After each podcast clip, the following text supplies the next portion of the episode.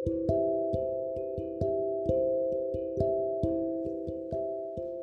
semua, apa kabar? Saya harap kalian semua baik-baik saja di sana. Selamat datang di podcast saya. Sebelumnya, kenalin nih, nama saya Angelika Noviani Sitio dari program studi Teknik Geofisika dengan NIM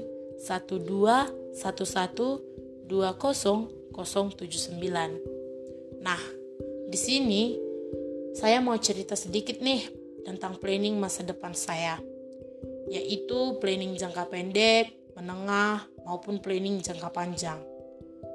For the first planning, jangka pendek. Di sini saya ingin menjadi mahasiswa Institut Teknologi Sumatera yang baik. Tentu saja dengan cara tekun belajar pastinya. Dan di sini saya juga harus mengorbankan kebiasaan-kebiasaan buruk saya. Misalnya main game sampai lupa waktu. Hehehe. Selanjutnya, saya juga ingin ahli di bidang penggunaan bahasa Inggris, public speaking. Tentunya dengan cara banyak-banyak berlatih, belajar. Kalau di bidang bahasa Inggris sih banyak-banyak menghafal vocabulary, maybe. Di sini saya juga sadar bahwa saya bukan berasal dari keluarga yang mampu. Jadi, saya juga harus berusaha dapat beasiswa dari Institut Teknologi Sumatera untuk meringankan tanggungan orang tua saya. Ya, selanjutnya the second plan, jangka menengah.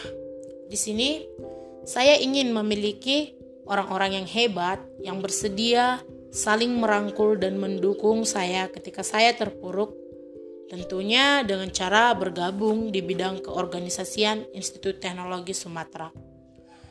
Dan untuk yang the third plane, jangka panjang, di plan ini saya ingin lulus tepat waktu dan menyandang gelar cum laude di Institut Teknologi Sumatera. Next, saya ingin mendapat pekerjaan yang bagus, tentunya agar saya bisa mewujudkan cita-cita saya. Yang menjadi cita-cita saya yang utama, utama sih yaitu untuk membahagiakan kedua orang tua saya. Yang kedua, saya selalu mendoakan dan berharap saya bisa menjadi saluran berkat buat orang-orang yang membutuhkan. Dan sekarang yang menjadi doa saya agar Tuhan selalu campur tangan dalam setiap rencana dan langkah saya. Amin. Bantu doain ya teman-teman. Nah, sukses buat kita semua. Semangat kejar impiannya. Karena masa depan sungguh ada dan harapanmu tidak akan hilang. Sekian yang bisa saya sampaikan di saat ini.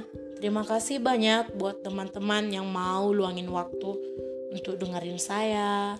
Terima kasih. Sampai jumpa di podcast berikutnya.